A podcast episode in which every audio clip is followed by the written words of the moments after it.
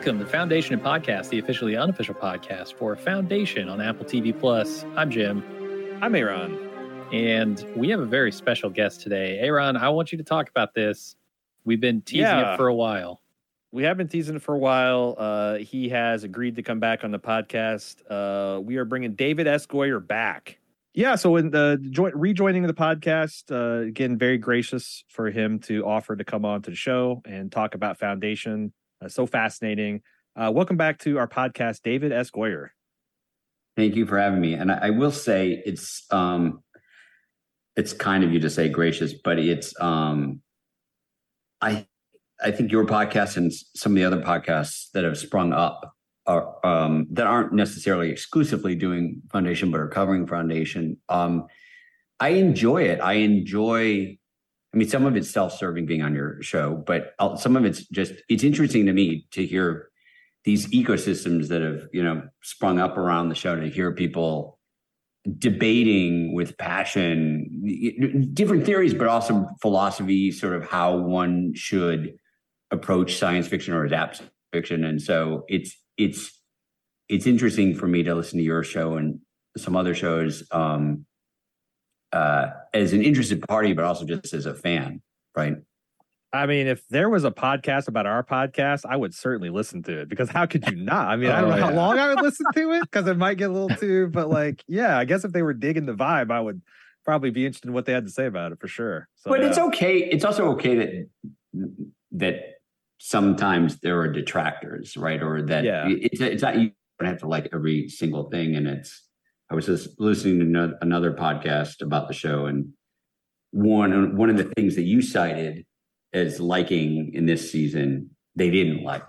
So like, what are you going to do? You know. Mhm. Yeah, you can't please everyone. And I'm, I'm curious, can't. like, one of the questions I had for you was going to be how much do you listen to that stuff? How much do you let it influence you? How much do you just kind of say, well, you know, not everybody's going to like everything we do? So, um, you know, I- we definitely took in some of the feedback from season one uh, as we were. Uh, now, season two had already largely been written, but but we modified some things afterwards, and and I thought there were some. Look, there were some criticisms that I felt we were going to get from the diehard book readers, no, just no matter what, and we were Yeah. never going to be able to get away from that. I think there's some of that change with season two. Generally, people seem more favorable, but the diehard people, they're like, it's not the books, it's not the books. We're we're just never going to convert them. We're never. There's nothing you can do about that. But uh, you know, then there was some. I also think there's another bucket of of criticisms that were fair, but were in my mind, things so- sort of expositional pipe that we just had to lay, no matter what, in, order in terms of like our larger plan, and we just had to kind of get through it. And and I thought there were some valid criticisms, and and I thought, okay, does that track with what we're thinking, and can we improve upon that? Um, fair enough, but you also have to be careful. You can't go down a rabbit hole of of uh, oh my god, they you know they didn't like this accent or they didn't like it. You just can't go down that rabbit hole. The other thing that you have to keep in mind is that there's the the people like your audience or the people that are on Reddit or listen to you know Pete Peppers uh, that are that I love that are incredibly passionate about the show, but that's not the mainstream audience. That still doesn't represent the the, the majority of our audience. Mhm. And so you have to like I don't know what percentage is sort of represented by your your audience or Pete Peppers, but that's it's a it's it's it's a subset of the bigger audience. And so oh, we're to keep- fanatics. yeah, we're the yeah, weirdos. but you have to keep both of those things in mind, right? Sure. And so um you have to try to appeal to both, which is something that I'm familiar with in adapting things like Batman or you know other things. You know, from our conversations last season, you know, we know that COVID was such a huge factor, not just for you, but for everybody trying to do any kind of filmmaking. Um, I was wondering if this, like, if things had gotten better this time around, because I know in passing, you know, when we were exchanging emails setting this up, you mentioned uh, episode four had, had been a, uh, particularly frustrating uh, or challenging episode to make. Uh, I saw you. You know, I, I, was, I was curious, like, what were the challenges? Because episode four, I I quite enjoyed. What what were the behind the scenes challenges I, that made that difficult? And you're not alone. I mean, people really liked episode four, which makes me really happy. It wasn't necessarily COVID. To answer your question, season two, ironically, we had way more cases of COVID amongst our cast and crew than we did in season one because in season one, everyone was working in a bubble and like start relaxing we were, things. Yeah, when whereas two we were wearing masks on set, but then everyone was going out and partying, you know, just and so we had over a thousand cases, and I think we we we went over nearly a month for, uh, in production because of COVID stuff. Wow! But wow. um, uh, and we still had restrictions in terms of how many uh, extras we could have, you know, in given places in season two. But um, there were a lot of behind the scenes issues relating to season four that required a lot of um, sort of spit and baling wire, not all of which I can talk about, but um, mm. we had to reshoot quite a bit of that episode. Uh, then now the fact that people are enjoying it as much as they are makes me really happy. You know, it's all worth it. Yeah, you know the audience. The audience doesn't know what they don't know. Uh, uh, so, and now we got, got the. You got yeah. another big challenge ahead of you, I think, for the next season, presumably with the strike that's happening right now. Uh, I can imagine. I, I joked on the last episode of our podcast that this might be the most fraught production in the history of Hollywood, based on the the level of events that are happening while you're trying yeah, to make the show. I, I, it's COVID. Look, a lot of other shows had COVID and dealt with the strikes. Oh, for sure. I, I, think I think that what makes it more complicated is because we shoot in different countries and it's so ambitious and um mm-hmm. but I'm just now I'm just used to it. It's like, well, what other issue are we going to have to deal with? You know, right? Uh, maybe we should get into some of those uh, things that you talked about with the theories that fans are coming up with um, and the questions mm-hmm. that they have. Because uh, I, one of the biggest things that I've been wondering about with this show is the character Demerzel. I have not yeah. read what the first book, so I'm not familiar with her uh, from that source material. And so I'm wondering, does she have some kind of plan for the empire? Basically, why was she not? Why does she not seem phased by the fact that Day is trying to cut out the heart of empire, which is the Cleonic dynasty? Well, I'm walking a tightrope here in my answers because mm-hmm. um, some some of this will be answered by the end of the season. Okay. Uh, a great deal of it will be answered by the end of the season, and some of it won't be answered uh, until next season. Uh, and I would say now season three has all been written, so uh, I think all of these questions relating to Demerzel and and and how she's beholden to the three laws or not, or, mm-hmm. or you know, how, what actions are permitted under her programming or not in relation are almost all of that will be answered by next season but quite a bit will be answered even by the end of this season. Um i and what i would say and i've seen lots of different people debating about like what home how can she how can she permit this to happen? Or it, and it's and it's a combination of how can she permit it to happen based on her stewardship of empire and how could she do this or permit this to happen based on the three laws. Now, a lot of people are making various assumptions that the way, and I'm not going to confirm or deny that the way that the three laws work in our show is exactly the same as written in the sort of Caves of Steel, you know, sure, I, Robot universe. Yeah, yeah, yeah. Which, which is, I think, a, you know, that's a big assumption uh, but that's not necessarily me saying they don't. It's just it's sure. that's a big assumption. Um, and and and Asimov himself added laws, and I mean, the most obvious thing that I would say is you can reprogram a robot. Uh, True. so Very there's it, it's just it, it's just interesting to see people you know um w- will they be satisfied with our answers we'll see but I, I i think we've figured out a way that everything makes sense you know but a lot of that will be answered at the end of the season That's very it- exciting. Yeah, it's interesting you mentioned the rules of robotics. I, I Mm. gathered from other things that you had said previous that you didn't have, you know, I know I, I know you got the rights to the Foundation series and you don't have full access to the other catalog of Asimov, you know.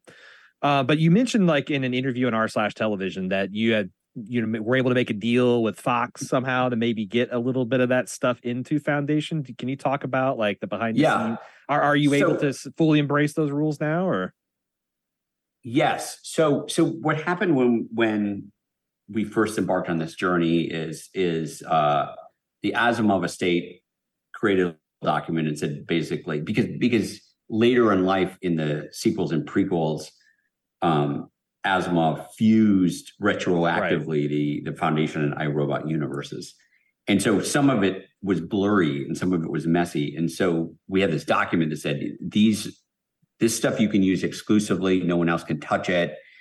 This stuff is fair game between you and or someone that owns uh in this case fox the I, Robot stuff.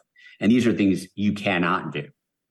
And so we had this sort of list and we were allowed to talk to use the laws. And the reason why we didn't talk about the laws in season one is it wasn't germane to the story yet. It just whereas it starts to be germane this season and even later on in the season you're actually going to hear some discussion on camera about the laws. Huh, and then it's very germane in season three.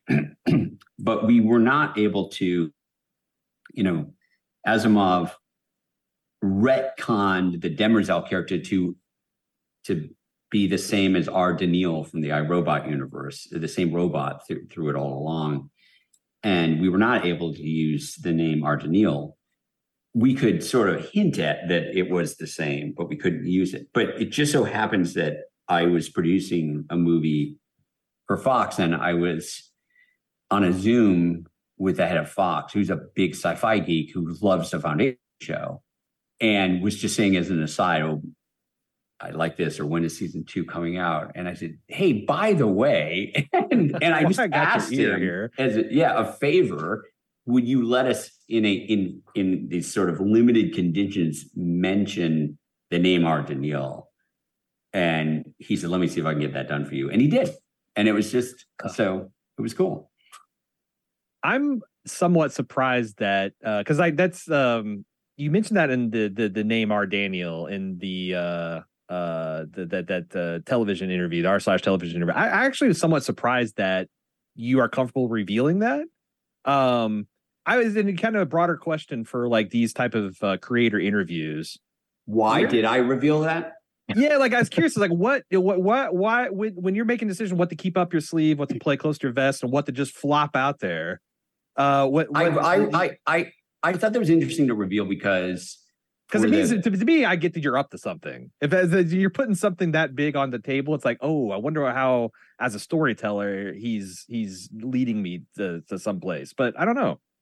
Well, I didn't. Here's the thing: for the for the hardcore fans, that's an interesting thing to to. I think sometimes it's fun to just like turn over a tiny card, even if before it's um, revealed in the show for people, just to why not? It's just fun. Because it doesn't mean Um, much to someone who isn't steeped in the Well, lore. It's to my point. That's my point. To ninety-five percent of the audience, it's meaningless. It doesn't. Yeah. It doesn't mean anything to them. So I don't think broadly it really spoils anything. If you if, if you look at Foundation, you say, "Oh, we've already said she's whatever eighteen thousand years old," or um, uh-huh. and so the idea that she could be known as another name isn't a crazy idea you know? Now that doesn't mean that we're going to show a bunch of scenes from my robot. We can't. But uh and it um anyway it's i, I just felt like that was an, an instance of you know for the for the for the diehard fans oh i can i can turn over that card. That's a nice little Yeah. gift you know I want to talk about some of the um, things that you reference in the show that are maybe more real world stuff or um, you know maybe in some of the stuff from the source material uh, they're fairly obscure things you know to do with mathematics and religion and uh, poetic phrases things like that do you mm-hmm.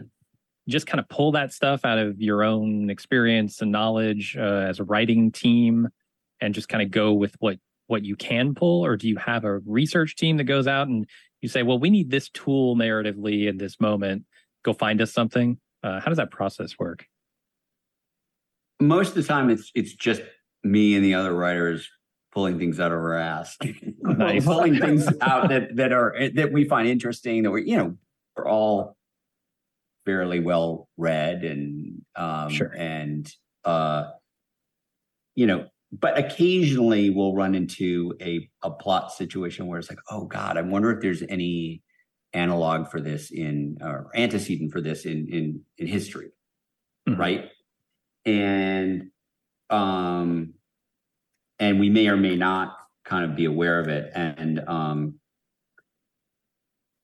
we had dimly remembered we were you know, some people were talking about about the relationship between Bel and Glawen this season and whether or not some people were crying foul on on oh my god in the military you, you would never be allowed to serve with like you know your husband or your wife but even as we were building that relationship a couple of the writers and I were dimly aware of like, but but but in ancient Greek history, weren't there examples of this? And and we couldn't remember exactly what it was. So there was a happy confluence that, like, lo and behold, there is. It's the and sort of military forces like the Sacred Band of Thebes, I hope I'm pronouncing that correctly, was an elite force of soldiers that were homosexual with with with with 150 gay couples in them, and they were considered basically like the special forces of you know the army at the time, and so there was a historical context for this, and it was considered that that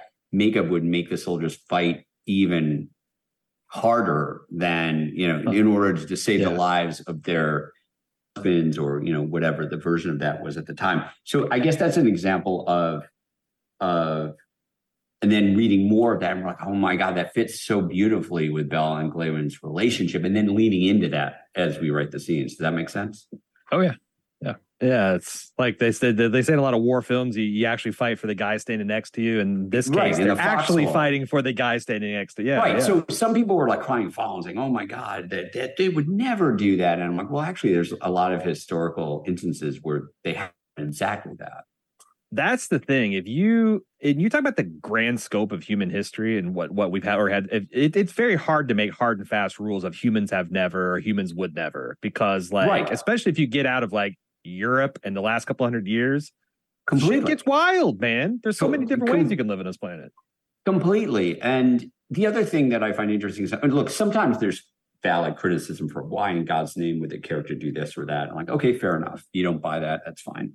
But I also think one of the other issues that that in real life people do things against their own interests all the time like all the time. I did it today. More the rule than the exception, right? Like how many uh-huh. times have people got involved in in relationships they shouldn't be involved in, or, or, or whatever? Like all the time they do things.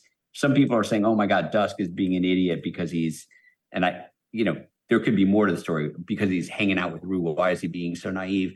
But then there are just the you look at the news and and all of these heads of industry that have been taken down by these you know extramarital affairs and you think what a bunch of idiots and it and it's just all you have to do is just look at the news today and see that people do this all the time the arrogance of all these people I bet there's a fine line between making it too naturalistic, right? And saying, okay, totally. well, people make mistakes and do things against their interests, but you're also writing a narrative that needs to be cohesive and make sense. So definite balance. Well, yeah, and then the other question is, does it fit with those characters?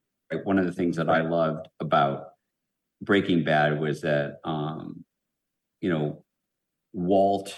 There were a number of instances when Walt could have cut Jesse loose, right, throughout oh yeah the show, and where you're just like any any thinking person would say, just cut this kid loose, and then and again he's acting against his own self interest, but obviously he saw his son in Jesse. And what mm-hmm. and that's when I think it's as a viewer, it's really interesting is when you see a character do something that doesn't make sense for the story, but makes sense for the character. Yes. And so mm-hmm. we're trying to do things like that as well. All things have a cycle. First the podcast, then the ad.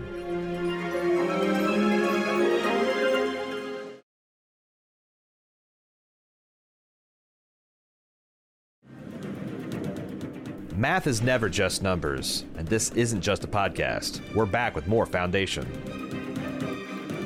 You know, one of the strong points of this show has always been you've got like just an incredibly charismatic cast. You got Jared Harris, Lee Pace, Leah Harvey, Lou Llobell. Uh, this season, we got a bunch of new players. You got Hober Mallow, played by Dimitri Leonidas, uh, Brother Constant, Isabella Laughland. Uh, where do you keep finding these incredibly charismatic individuals to you know, because like I, that's I especially impressed with Mallow and Constant because like I liked them from almost the moment I saw them. Like, yeah. and then and the other thing is like I believed the chemistry between them. Like when they, mm. you know, she kind of like came down the hots for Mallow and like and and his pumping the brakes. Like I that just worked. And it's got a it's a lot of their performances. Where where do you find these people? There are a lot of good actors out there. I in this case, these actors were not particularly well known to particularly to an American audience. And um and so uh but we read we have a great casting team um uh Lucinda and Natasha that have been on the show since the beginning and I also brought them on a my other show Sandman and um they they have a sense for the kind of people I like what we you know they pre-read probably hundreds of actors for each of these roles and then they send me the selects and there we might have seen i might have looked at 50 people you know for hober 60 not all of them. Wow. And then i then i called in some of them i asked if they'll reread and then we ended up i think i called in and, and worked with over zoom maybe half a dozen. And then there were maybe when I saw Dimitri, I thought, oh my God, I this is the guy. But then um, but then you do a chemistry read with some of these. Like in the case of of that, and I had a number of characters for actresses in mind for constant and you do test deals and so i think we had three actresses that we really liked for constant and then we had them read with three actors for hober ah, and see yeah and and and you work a deal out ahead of time and and you see who has chemistry. And and dimitri and izzy just really had it, chemistry. And it happened that they were and sometimes it surprises you. Sometimes you'll have a front runner and then they'll they'll read against another front runner. And there's just no chemistry at all. Mm-hmm. and it's mm. this ineffable yeah. thing. And so that's hopefully that answers your question no, I was impressed by how like I, I thought they'd bring you like three or four selections, but like sounds like you're you know like you're bringing 50, 60. Hober's a big uh role, but but still like I'm I'm impressed at how how uh, uh oh yeah. in the, the filter process you get involved. Yeah, I but even small roles, um I I mean I will say, yeah, well even small roles I might see a dozen. I mean people with one line you know? Wow. is that part of the process you really enjoy like finding i do. like, i do. like ah, the person i see. Yeah. Yeah. Does and, that and feel how, what's that feel like when you see like the person because you got to have in your mind's eye and then is it like i'm looking for that shape or is it just like somebody shows up and it completely just clicks? Like what's what's that feeling like when you like i i i like this dimitri guy. He's my hober. Like what's that feeling like? Well first of all i do i do enjoy that part of the process a, a great deal and i i happen to think I could toot my own horn, I, I'm good at casting. You know, I just have a, a good eye for for people. Um, sometimes they're as you imagine, and sometimes they're completely different than you imagined. Uh, but but you like it. And so I will say that Izzy was a lot different than I had imagined. I mean, she always had the humor, but mm-hmm. but she is different, and I and I really liked it. Uh, as you get down to some of the smaller roles, one line and the two line roles. There's also a, just an economic necessity, which is uh, sometimes if we're shooting in three or four different countries, you know, you can't afford to cast someone from England or someone from France and, and fly them around right to three different countries for just a character that shows up in two scenes and has three lines or something like Uh-huh, that. It's just not uh-huh. economically viable. So we'll work with local casting. So we'll we'll cast actors from Prague or from the Canary Islands, and sometimes they're amazing, and sometimes the talent pool is not particularly hmm wide and and it, it is what it is you know uh and we call them day players and it's you know you're not necessarily going to get someone who's graduated from the royal shakespeare uh you know academy doing one line who happens to live in prague but which is not to say sometimes you get incredible actors there and so it is it is what it is. I want to talk a little bit about the visuals of this show because I was blown away by it in season one. You guys clearly put so much care and effort into that. Um, and season two has surprised me again because you've kind of stepped it up a notch. And every time I think like, well, they've hit their high water mark here for the visuals, yeah the, the next scene comes along and blows me away again. Uh, well and the crazy thing is the the biggest stuff hasn't even dropped in the first half of the season oh my god. Oh, Okay. boy. All right. i mean well, in terms now of I'm visuals really excited. Yeah Uh, but go on so, so one of those things is the jump ships. I think those are super cool. Um, and I know you guys created one of those as a studio, as a model in the studio. Actually, built them physically. Yep. I was wondering how you decide what to build physically versus what to do digitally. Um, first of all, that reminded me, I have to do a plug for my website, davidsgoyer.com, where I've been doing episode notes. And I'm also bowing to pressure. And in this month, I'm going to start an Instagram account, which will have a lot of other behind the scenes photos and videos. Um, Nice. have okay. I haven't released yet. Um, but we the the short answer is we try to build as much as humanly possible. Hmm. Uh, and uh, because if we can build a lot, I think it creates a better sense of verisimilitude. It creates better, a more im- immersive performances. It's just it's hard if you're on an all digital set or a mostly digital set for people to, to know where to look or you know what to inhabit um and then we we like to try to save our visual effects for the big giant shots and not just um you know a digital set extension you know I have 50 shots of a digital set extension we liked it. you know we're very very meticulous about we have big visual effects budget but we're also i think much more meticulous and much more frugal with our dollars than I believe almost every show out there. I mean, we we get very very grand. Like you can afford five shots out the window of the beggar seeing this nebula in this scene. Don't stage everything right by the window. Let's let's let, let you know. Let's let's Uh, go let's here for this moment. Or, yeah, yeah. We're Mm. very very specific, uh, and then sometimes inevitably there are things we have cleanup that things happen that you have to fix that you hadn't planned on. Uh, famously, like Dawn's uh, Cassian Bilton's wig in season one looked terrible, and we spent four hundred thousand dollars in wig fixes, which is not how you want to be spending your visual effects budget. No.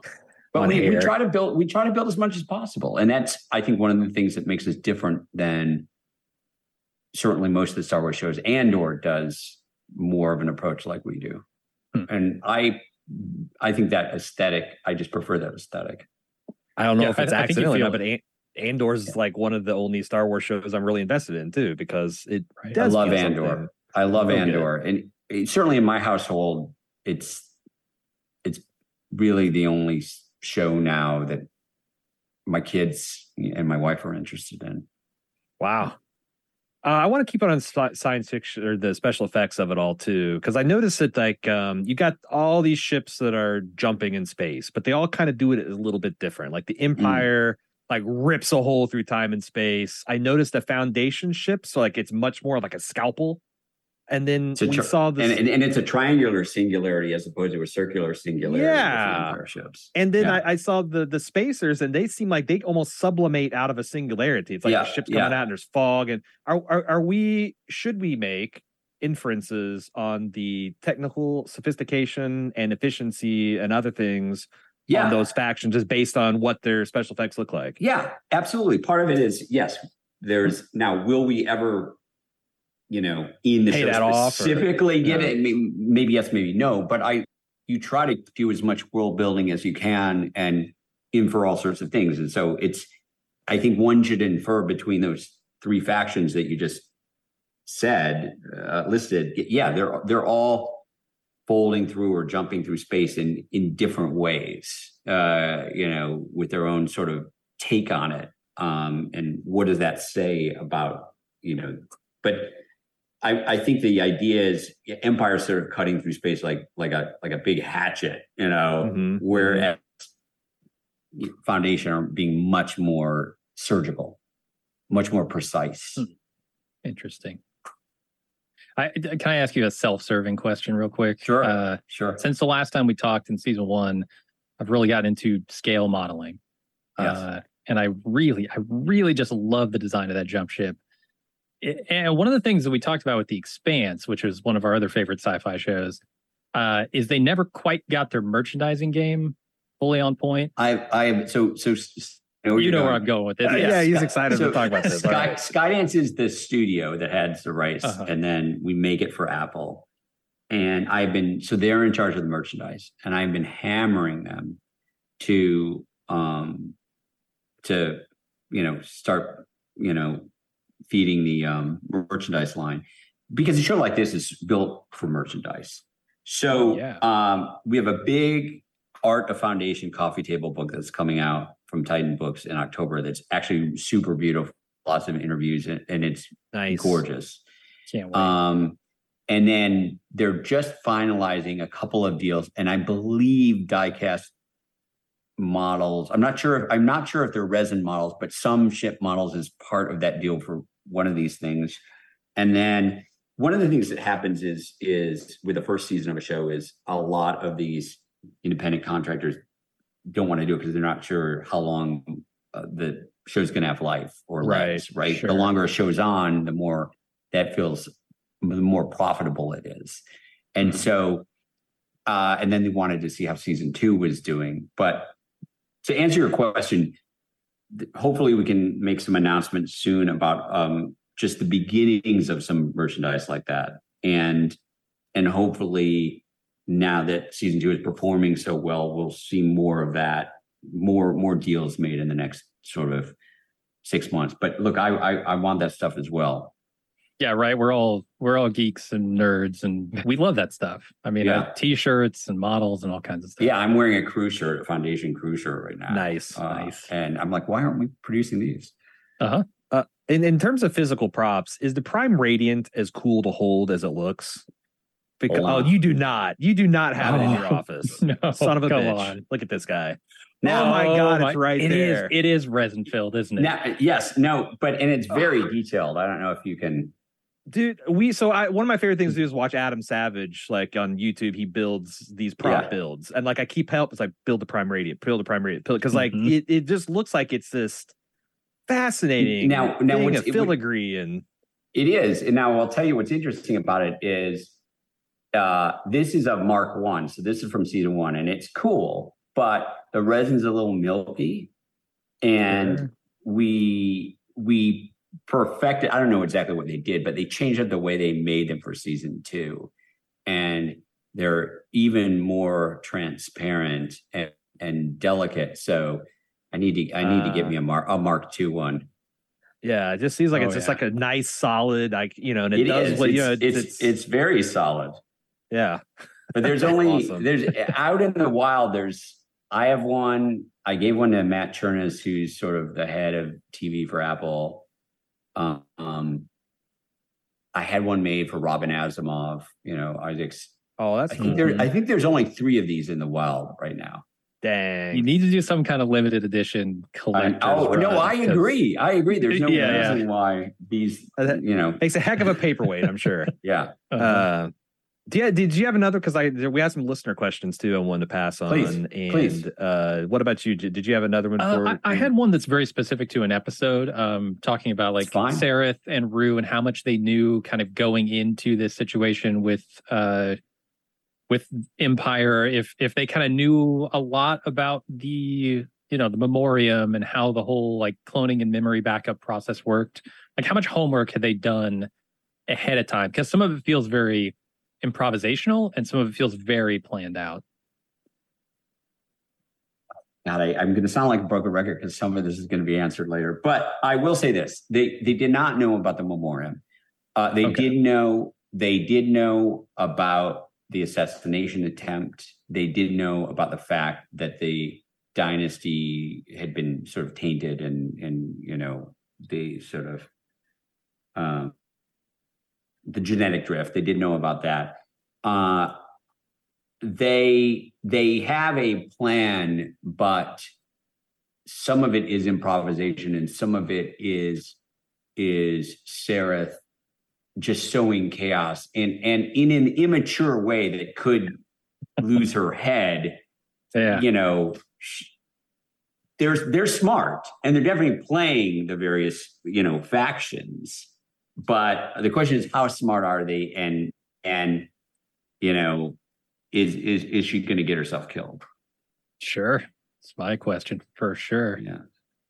All right, I have one more question before we move on to the re- questions from the listeners. Uh, when we were corresponding very early in the season, uh, you mentioned that you listened to some of the podcasts, and you, said that you know we were right on in some things, but we were way off in some of. Well, I'm not going to tell you what you're right on, but go on. Oh, I know, right? But I do want to know: is there one particular like did, did you is, what is the dumbest inference that we've made on this show that we've been h- hilariously wrong about? And be as mean as you want, because I, you know, I mean, I'm trying to remember because I've, I've, I've Uh-huh. Okay, our podcasts are forgettable. That's one yeah, problem. no, no, no. I That's the enjoy them. dumbest I, thing. I, I, man, I might have to You listen to so many, I'm sure. listen to someday. Uh, I was wanting some heat. I was wanting some like you. I'll give you some heat, but no, no, no, no, no. But it's, it's. Look, I think you're absolutely. I've heard you guys say, and uh, forgive me if I'm paraphrasing, but the, you know, a lot of the times on this show, an, an insert isn't an, an insert. Meaning, like if we're if we're pushing in really closely on something, it's it's letting you as the audience know that that's something you should pay attention to, right? Mhm. Mhm. And so I would generally, as a rule of thumb, would say is if if you know if I got this mouse and and there's just a shot of this and we're and the camera's dialing in on it, Mhm. that's definitely a you know watch this space here you know later on and there's but sometimes everyone's cigar is a cigar and and I think what happens with this kind of show and we are quite precise and deliberate and we are sort of putting in these easter eggs and things like that is that sometimes people see things that aren't there right Mhm. and so in general when i listen to your podcast i would say like 80% of the stuff that you guys pick out was there and was deliberate and then a few things just aren't or you know it's just you're making an association that it never occurred to us. But that's also because we we sort of trained the audience to think about the show yeah. in that way right? So inevitably you know um you're going to see some association that isn't there right? Or or some some theory i'll try i'll try to see if i can remember a specific theory you came up with that was just ridiculous oh i i remember you guys were talking about back and forth about um the halo jump that bel and Glawen did Oh yeah. um, Yes. and and you know whether The they're in atmospheric geosync or the atmosphere and all of that Mhm. stuff but the other the thing that you guys didn't mention at all is there are these massive electrical storms in the atmosphere uh, in the upper atmosphere that so it, putting aside even them heating up or reaching whether or not they're reaching terminal velocity or whether or not there's friction they also have to protect themselves from that and so i thought that was kind of obvious in in some of the shots but like you guys didn't even it, it- that was just a whole factor that you guys didn't even mention so Yeah, if you can take a str- lightning strike, you can probably deal with a little bit of atmospheric friction, kind of. Mhm. yeah Mhm. Um but funny. I'll try. I'll see if I, I'll, I'll see if I can remember. There, were, there was something else that you guys were talking about, and I was like, you shoot, what was it?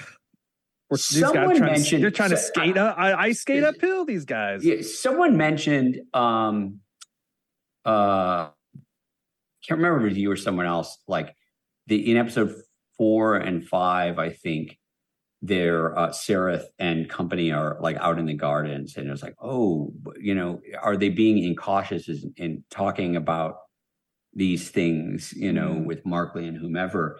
But but you know, and, and what can Empire spy on him? And, and and in the first scene, I believe Sarah says, "Oh, you can speak freely. We have a field. My handman has a field disruptor here." And so it's like right. there, are, Hmm. there are things like Yeah. that where it's like, no, we we covered that in the Yeah, yeah, scene yeah. in dialogue. You know, Mhm. Right. So just tough to remember that in the moment, you know. it's fine. yeah, Um, maybe we should get to the questions from readers. Please. Yeah, yeah, yeah. Um, yeah. You, you. I think you got the first one, Jim. Uh oh, our dynastic empire is experiencing some genetic drift. We'll be right back.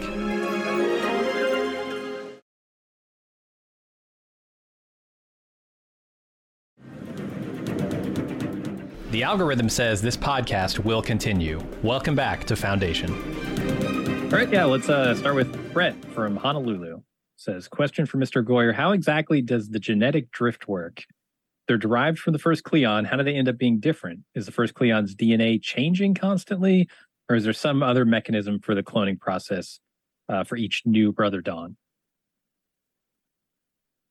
without going into a whole rabbit hole of epigenetics, um, I I think that they they tainted the original Cleon, and so I, the way to think about it is they went in and did some somehow through you know far future science did some managed to probably introduce a virus or something like that that gene edited the not only the principium but that progressive like basically every time you copy it the gene editing gets worse so they they they they introduced if you will a kind of genetic virus that Hmm, that is getting sort of more progressively more off off the um true north if that makes sense And that was all Yeah, part of the copies of attack. that was all part of the attack on the Empire late last season. Yeah. I think some people missed the fact that like the uh the original Cleon was affected too. Like he got that Yeah, they somehow they- attacked and say that or they surmise they surmise that that i Mhm. believe on camera yeah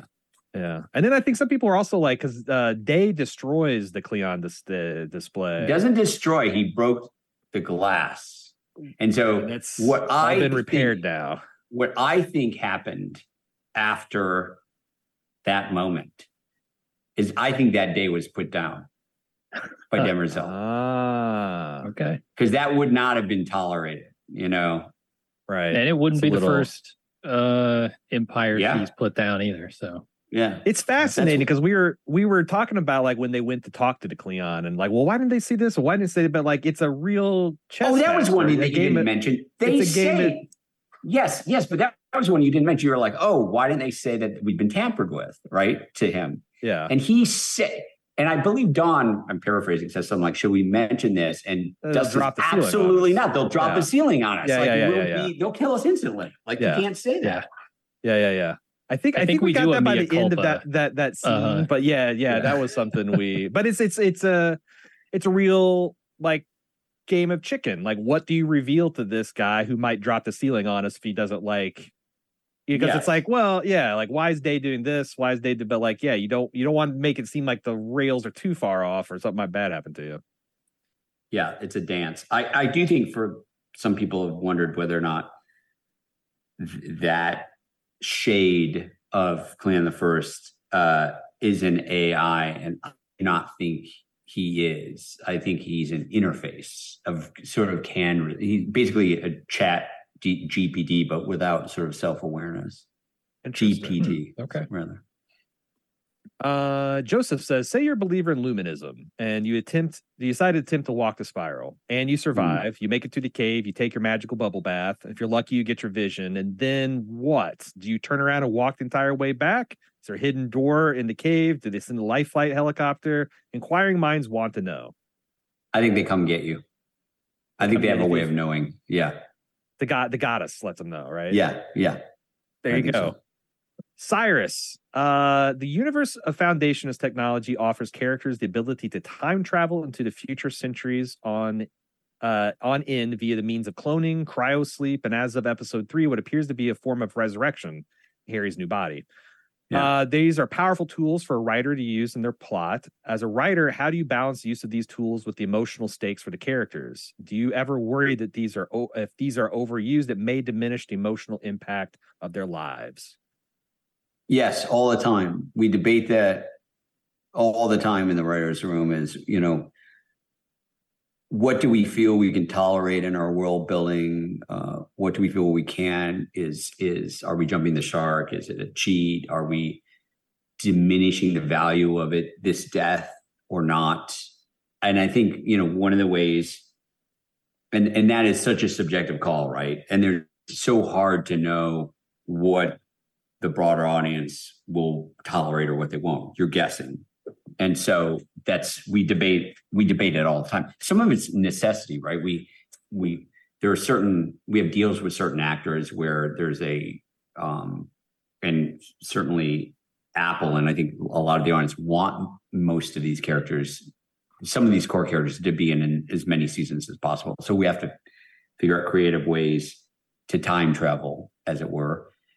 Um, but then you you also want to be able to introduce peril uh, and the idea that if it's a series regular doesn't mean that oh I can't remember for the phrase uh, they that they've got plot armor, right? Mm-hmm. So uh, so sometimes we kill characters and and um we think about it all the time and then and then you know for instance if we brought hari back well could we do that with three other characters i would say no you know people would just start rolling their eyes and so we think about that a lot and we thought about different ways to bring them forward or create continuity but um without well, no, I'm not going to say it. We can talk about it. I, I'm I, I, I'm happy to come back at the end of the season. Uh, that All we right. should read this question. Uh, Do you have any like guidelines? Like, oh, we can always only have X number of Haris, right? Because you're you're bringing back Hari a couple of times now. So, any like hard and fast rules, or is it just gut feel? No, no, it's just gut feel. I mean, there are two that we know of, and the question is, could there be another one out there? Um, and this is not me. Uh, I'm neither confirming or denying. Like, could if the show? I think if we introduce personally, like definitively a third Hari this season, that would kind of be shark jumpy. Mhm. But if the show went six or seven seasons, could we possibly introduce a third one? I think maybe the show could sustain it without jumping a sh- more than that. Uh, uh, it would get ridiculous, and so it's it's again we just have sure. to like you know, and how many times can a character come back from the dead or not come back? The nice thing about the Cleons is that's just part of the conceit, right? Mhm. Mhm. Uh, we can do that as many times as we want. Yeah, and that's it's fun. always feels like there's a little reshuffling. Like this day seems like you know, like the previous the, the, the this Dusk seemed like he was a really lackadaisical day and let Demerzel run things. They this day seems like he's a bit of a They're mama's boy. Yeah, I mean, we, yeah. I mean, we write character biographies for season two, and we did it for season three. Again, it's hasn't been fully greenlit, but but we've written them, and so we wrote character biographies for the Cleons, and like how are these Cleons different from their predecessors? And then we build those out with the actors, and so very much by design, like these Cleons are meant to be different characters, and and that I think is part of the fun and one of the you know coolest things that we stumbled into in in terms of our you know own invention of the show. Yeah, I, I think that's immensely fun, and I'm curious, you know, di- disregarding like whether or not this will be, you know, a part of the plot or whatever. Do you have a personal desire to see the Cleons really degrade? Like, like how far Yeah. down that rabbit Yeah. hole are you willing to go, or or would you I- like to go personally? I Because I would love to see it. yeah, No, me no. too. I, the the intention. I'm. I really hope everyone gets to see season three because those Cleons are. Like, oh man, they're- Yeah. We're always Yeah. like that's all one of ours. We're, always like, so like, are we going to end up with uh Salvor and Gaal getting into cryopods at the end of the season? And is every new season going to be like Lee Pace with a hunch, or you know, Right. Uh, uh, yeah, Terrence, he's got the he's got three eyes now. It's like where how, how far are we drifting? Well, I would say we can't we can't do the same thing every season, right? So, we, so far we've only done one an- another new season, but I would Yeah. say if we're still playing the same tricks, still around for season six or season seven, and we're still doing the same thing, that would just be boring. Yeah. Yeah. Yeah. Uh, I stole your question. Do you want to, to get the Yeah, get the um, next one? I'll read James's question here. Uh, He Yeah. asked, "Can you give us a little more information on how well Foundation is do- doing in terms of ratings and reception?" So he's- the reason he's gripped up, he's like he's he keeps saying if we're renewed and should we get this in, you know, obviously he's uh, he's Yeah. concerned. But it sounds like you wrote season three already, so you guys are pretty yeah, but there's a big there's a difference between them greenlighting a writer's room for season three and X amount of millions of dollars that that costs. couple and- couple and more greenlighting. zeros and commas. Y- on the yeah, other yeah. side. So, uh, um, so interestingly enough, I am doing a Zoom with Apple tomorrow about an overview of the performance of season two. They tend to wait at least 30 days, maybe 35 Hmm. days, because it's one thing to see how it premiered, but they're really interested in what the drop off is, you know, and so they tend to wait at least through episode four. I do know anecdotally it's it's it's big. I mean, it's it's doing well for them, and it's consistently since it's dropped been in the top three of Apple. And usually, when the new episode comes out, it bumps back up to episode one, which Mhm. anecdotally tells me that there hasn't been a big fall off. You know, because a lot of people will tune into a first episode and then they they might they Sure. might depart. But um, it's doing it's doing well. I'm I'm pretty bullish on a third and even a fourth season right now. Um, and then beyond that, who knows? We have to see. Like it, the audience is definitely built from season one to season two, Oh, without question. And so yeah, I- think the sentiment has too.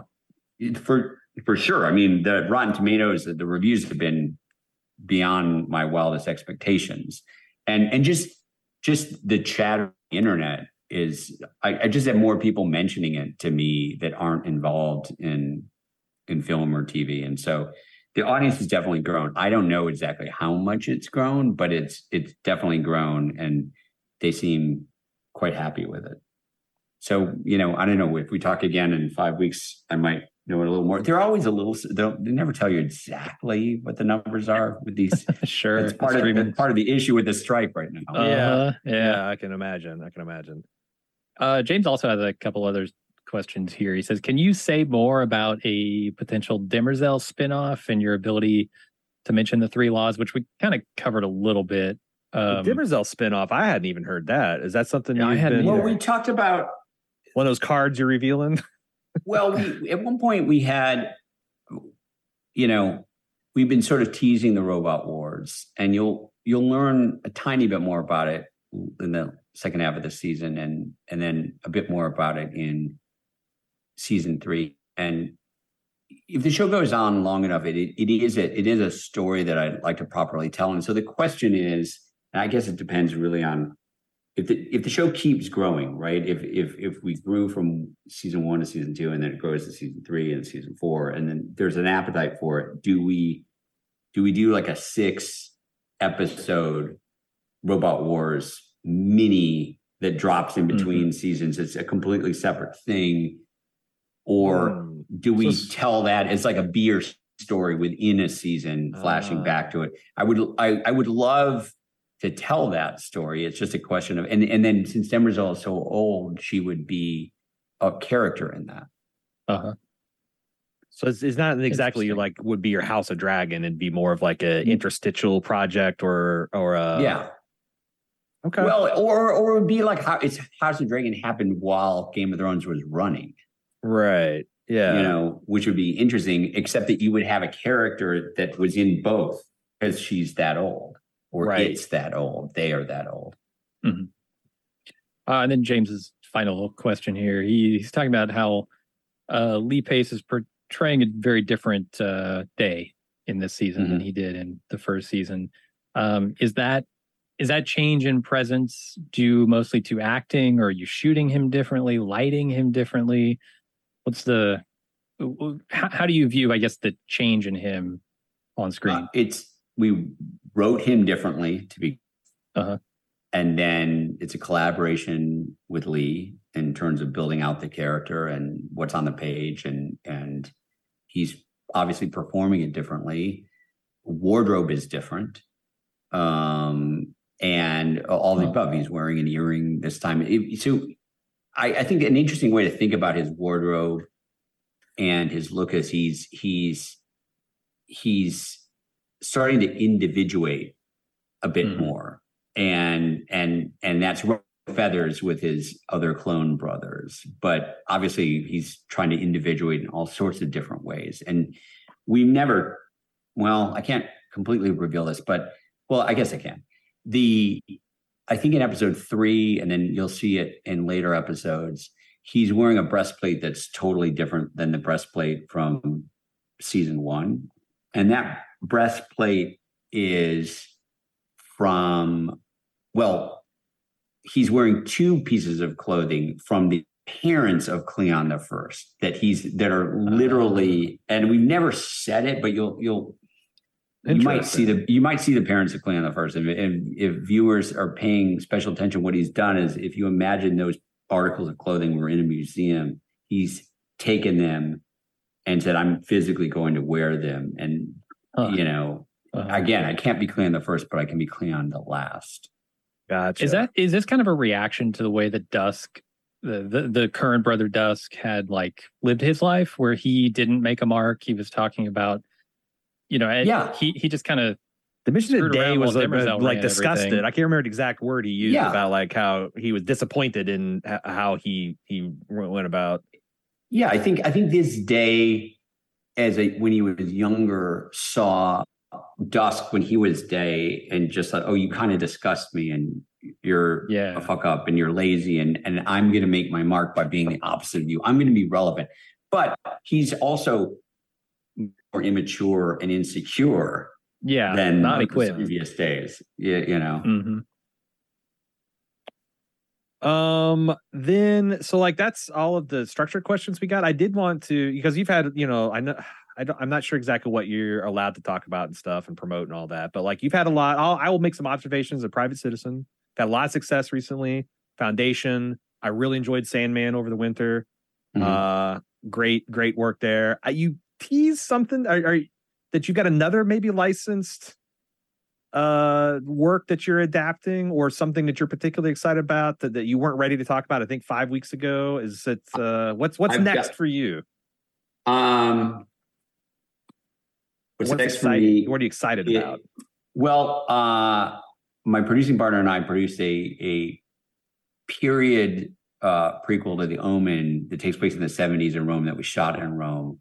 It's fantastic with Fox, and it looks like originally that was going to come out on Hulu, but not be a theatrical, and that's oh. um, that's a really neat if, for fans of like Don't Look Now or something like that. It's it's it's very cool if you're into that sort of '70s horror, uh, and so we have to do about a week of reshoots, and so we're waiting on the the obviously the strike the strikes to end. Uh, so I don't know exactly when that's going to come out.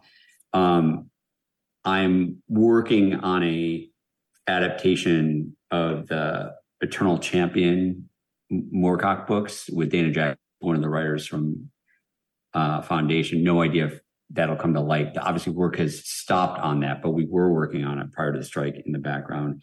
But there's another project that will be announced um, when the strike's over that is based on a big piece of IP that that uh, looks to be greenlit that is should be exciting to some of your listeners. Um, but I can't say yeah. I can't say what it is. Yeah, yeah. Damn it. uh, you do have the website is at davidsgoyer.com. Davidsgoyer.com. And there will be uh in the Instagram coming out. Yeah. And I, again, I checked that out. The production value on your website is sky high. It looks amazing. It's got tons of great info. Like I mentioned on Twitter when I was talking about it, it said literally that was my first kind of like test. It's like I'm gonna click on like three things, and then like within that, I'd already learned like one or two new things. I'm like, that's yeah, that's some pretty good behind the scenes stuff. I've so, been I've been letting it go fallow for a bunch of years, and then I finally realized, oh, I'm I'm because I hadn't I'm not on social media either, although I might be dragged kicking and screaming into Instagram, uh, and um, so I'm trying to make it interesting and a, and a resource and not just purely promotional, you know, but put some things in there that people can't get anywhere else. I'm, I'm also hoping I'm I'm I'm trying to get Apple to a release a couple of scenes that were cut from like season two, uh, mm-hmm. which I think would be fun. But there's some other scenes that we wrote that we never filmed that I was going to release the script pages for those uh, on my website too. That are just just interesting to see. That's cool. Things. That's like yeah. after seasons it's going to happen, or yeah, like yeah. Okay, cool. It, exactly, exactly. It, it would have it would have to be after season, and and you know, there's a couple of scenes in particular that we we just had to cut for time and budget that we didn't never ended up filming, but are really cool scenes, and it, it would just be interesting for people read those and um, check them out. All right. Well, davidsgoyer.com is the website. Check it out if you want more behind the scenes details on Foundation, all the stuff that uh, David's working on. Uh, you have indicated on this podcast that you'd be uh, willing to come back towards the end of the season or maybe at the end of the season to yeah, I think, wrap I think, up with us. Yeah, I think we should. We did last season. Well, let's do it again. That's that would be fun.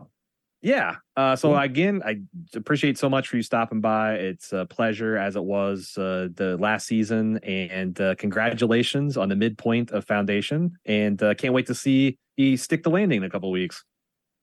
I, I feel pretty bullish about about the landing yeah? of season two. you yeah, see, you seem. Yeah, I'm getting that from your energy. You're feel you, you got uh, you, you got uh, tailwind. Uh, yeah, I, think. I'm yeah. I'm feeling I'm feeling pretty good. So we'll see. Right. We'll see if you guys agree. So all right, and and definitely think about the time we made the biggest, stupidest error I will. on our podcast. I, I'm, I'm, I will. I'm wanting I'm wanting that feedback. all right, all right, David sure. Goyer, thanks for coming on our show. Appreciate it. Thanks Thank so you much. so much, guys. All right, bye. And with that goodbye said, that's going to do it for our foundation podcast for this week. I think we've done enough foundation coverage this week. Felt felt like we got the, the an honest four uh, four ish hours of it. Mm-hmm. Uh, if you would like, it's not it's not your last opportunity, as we mentioned, to to uh, get a question to to Mr. Goyer. Uh, if you would like to send feedback to foundation at baldmove.com, uh, if, especially if you want it to attract Goyer's attention, make sure you put that name in the subject line because you know if you send me something this week, I'm compiling four weeks from now. It's gonna be very hard to find that. So just throw Goyer in the subject line, helps me find it. Foundation at baldmove.com If you want to find out what else we're doing on social media, or uh, I'm sorry, on our podcast, you can follow us on almost every social media at Bald Move, except TikTok. We're at Baldest Move there. Finally, if you appreciate what we do here at Bald Move, you want even more content, and you're tired of listening to ads, support.baldmove.com is how you get all those things answered, fulfilled, uh, and enter a whole new world of Bald Move, Bald Movementship. Support.baldmove.com. Again, that's going to do it for this this week. Until next episode, I'm A.Ron. And I'm Jim. Respect and enjoy that podcast.